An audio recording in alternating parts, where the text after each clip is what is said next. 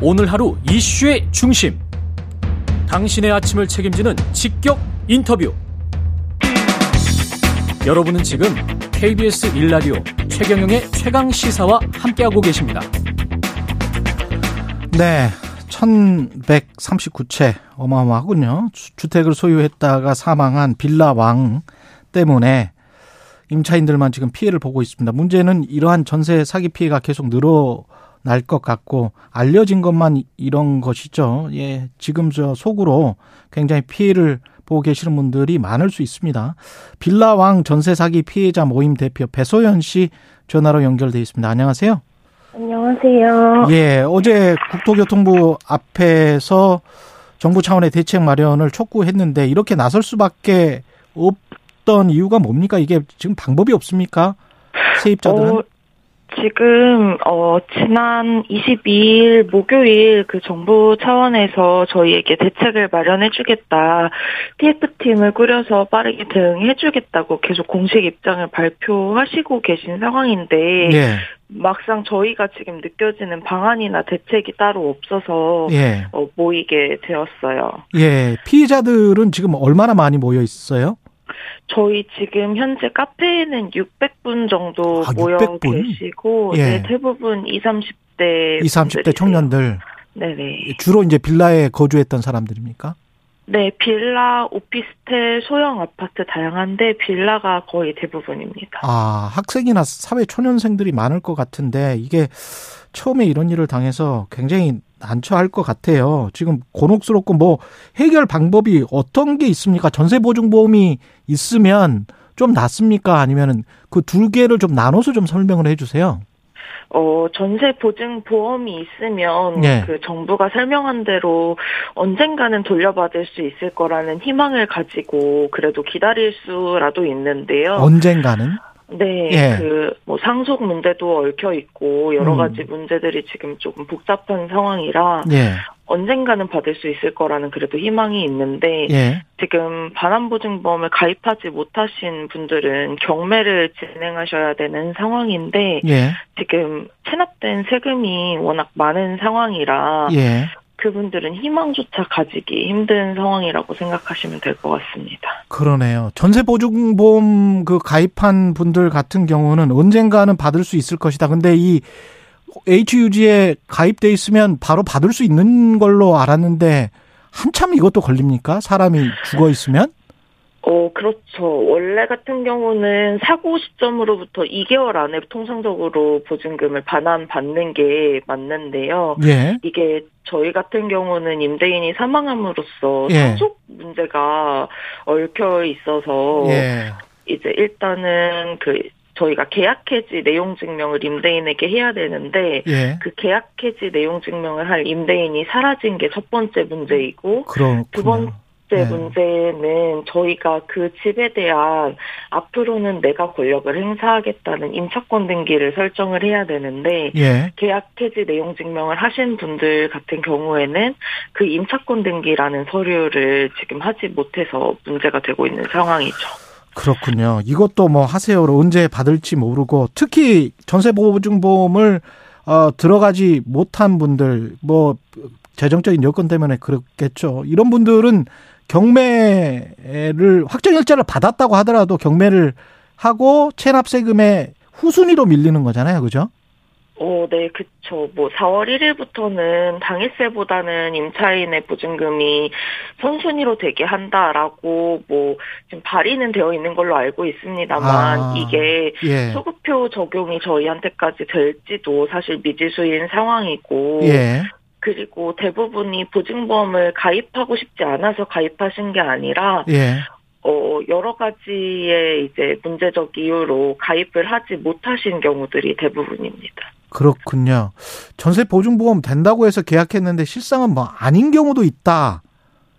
어, 네네. 여러, 진짜 여러 가지 사례들이 있는데요. 예. 이제 저희 같은 경우는 이제 그 분양팀하고 소개해 주시는 대출 중개인 통해서 대출을 받으신 분들이 대출의 질권이라는 부분이 설정이 되어 있어서 그 음. 질권이 설정되어 있으면 어, 그, 보증보험에 가입을 하지 못하는 경우들이 있으시고, 또 음. 근린생활시설을 불법 증축해서, 아, 그렇죠.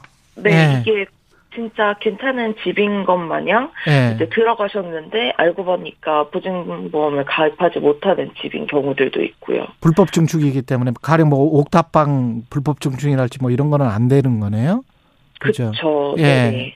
지금 저 그 피해자 분은 어떤 그 사례가 되는 겁니까? 배소연 씨는? 저는 예. 저는 그나마 보증보험도 들어 있었고 예. 임대인이 사망하기 전에 이제 내용 증명까지 끝낸 상황이었어요. 예. 근데 이제 임차권 등기를 하지 못해서 네. 대기를 하고 있던 상태였고 예. 그나마 지난 22일에 이제 상속 대위 등기라고 해서 상속인의 취등록세를 임차인이 대신하여 부담하면 음. 그 제가 전에 말씀드렸던 임차권 등기 서류를 가능하게 되거든요. 그러네. 예. 네, 그게 비용이 한 600만 원 정도 저희 집 같은 경우는 들어가긴 하지만 어 그거를 부담을 하여서라도 이게 언제 끝날지 모르는 싸움이기 때문에 일단은 먼저 지불을 하고 음. 네 나오려고 지금 계획은 하고 있습니다. 예. 그리고 아까 지금 경매에 들어간다고 하더라도 세금 체납 때문에 그 세금 체납 액수가 종부세만 지금 60억이 넘게 체납을 했더군요. 빌라왕 김씨 같은 경우에. 음, 네, 네, 예. 60억이고 그 전년도가 2억 5천 있는 걸로 알고 있어요. 예. 아, 그러면은 경매 들어가서 뭐 돌려받을 수 있는 돈이 굉장히 많이 깎이겠네요. 세입자들은. 그죠? 예. 어, 근데 이 문제가 예. 60억이 그 가구당 얼마씩 이렇게 나눠져서 부담이 되는 게 아닌 걸로 알고 있어요. 예. 이게 경매를 처음 낙찰해 받는 한 분이 60억을 부담하셔야 되는 상황이 도래할 것 같은데 예. 과연 어떠한 분이 먼저 나타나서 그 60억을 떠안을까가 지금 미지수가 되고 있는 상황이죠. 아, 그렇게 되는 겁니까? 네, 그렇다고 하더라고요. 아, 이거 좀 자세히 좀 나중에 변호사를 통해서 좀 알아봐야 될 것 같고, 이게 그 건축주, 바지 임대업자, 부동산 중개업소, 대출 브로커, 이게 다 얽힌 어떤 조직적인 빤이 이렇게 갭투기를 통해서 피해자가 양산될 수 있는 상황임을 알고도 뭔가 범죄를 저질렀다라는 의심도 지금 받고 있는 거 아니에요? 어, 그렇죠. 일단은 근린생활시설 피해자분들 같은 경우는 예. 이게 불법시설이라는 것도 모르는 상태에서 이제 건축주하고 부동산에서 괜찮은 집이다라고 소개를 해주셨고 대출 중개인은 그 집을 주택이라고 표기해서 전세자금 대출을 실행시켰으니까요. 아. 어, 네. 그리고 나서 몇 그러면 알 수가 없네. 주택이라고 네. 표기를 했으면. 예. 네, 그렇죠. 근데 지금 막상 현실은 이제 만기가 도래하신 상황에서 은행에 대출 연장을 요구를 하면 이제 근린생활시설이라서 안 된다. 이건 불법 물건이다라고 설명을 받고 계신 상황이고 예. 그러고 나서 이제 저희 같은 경우는 임대인이 중간에 바뀐 경우들이 사실 대부분이에요. 예. 그래서 이 저희 차례 저희 집 같은 경우도 입주하고 그 바로 다음 날 등기상의 집주인이 바- 변경되었거든요. 아, 이거는 대부분- 구청이나 이런 데서 미리 좀 관리를 했어야 되는 거 아닙니까?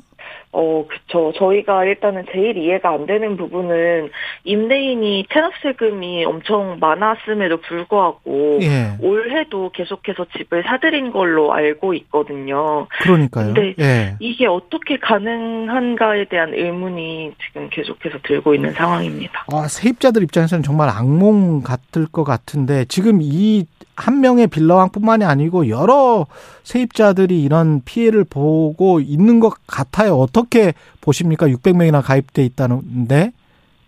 어, 지금 그 저희 말고도 지금 계속해서 그 제2, 제3의 빌라왕 분들이 계속 나오고 계시잖아요. 예.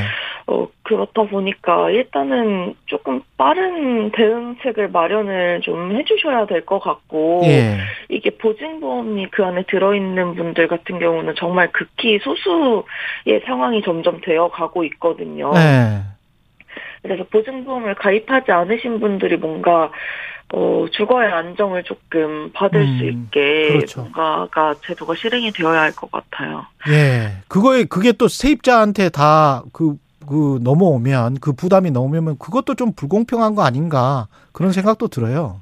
네, 그렇죠. 저희는 심지어 이 임대인하고 계약을 하는지도 모르고 예. 계약을 진행을 한 건데 음. 이제 단지 저희는 정말 깨끗한 집을 보고 들어왔다고 생각을 하거든요. 정말 꼼꼼히 찾아봤고 근데 이 임대인이 친 사고에 대한 수습을 임차인들이 다 떠안아야 된다는 게 정말 말도 안 되는 제도라고 생각합니다.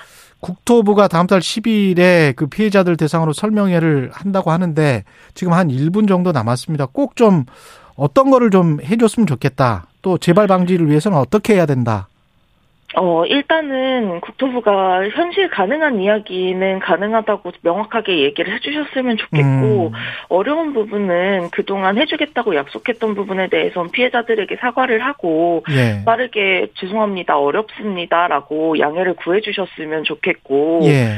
어, 피해자들의 이야기를 꼭 먼저 들으신 후에 대책을 마련하는 데 도움이 됐으면 좋겠고, 음. 저희 같은 추가 피해자가 더 발생하지 않도록 네. 어떻게 예방책을 마련해야 하는지 많이 공부 좀 해주셨으면 좋겠습니다. 예, 사둘둘둘님은 저도 작년에 전세 사기 당할 뻔해서 엄청 고생했습니다. 임대인 잘못 만나면 큰일입니다. 이계영님, 부동산 계약할 때 보증보험 되고 대출 되죠.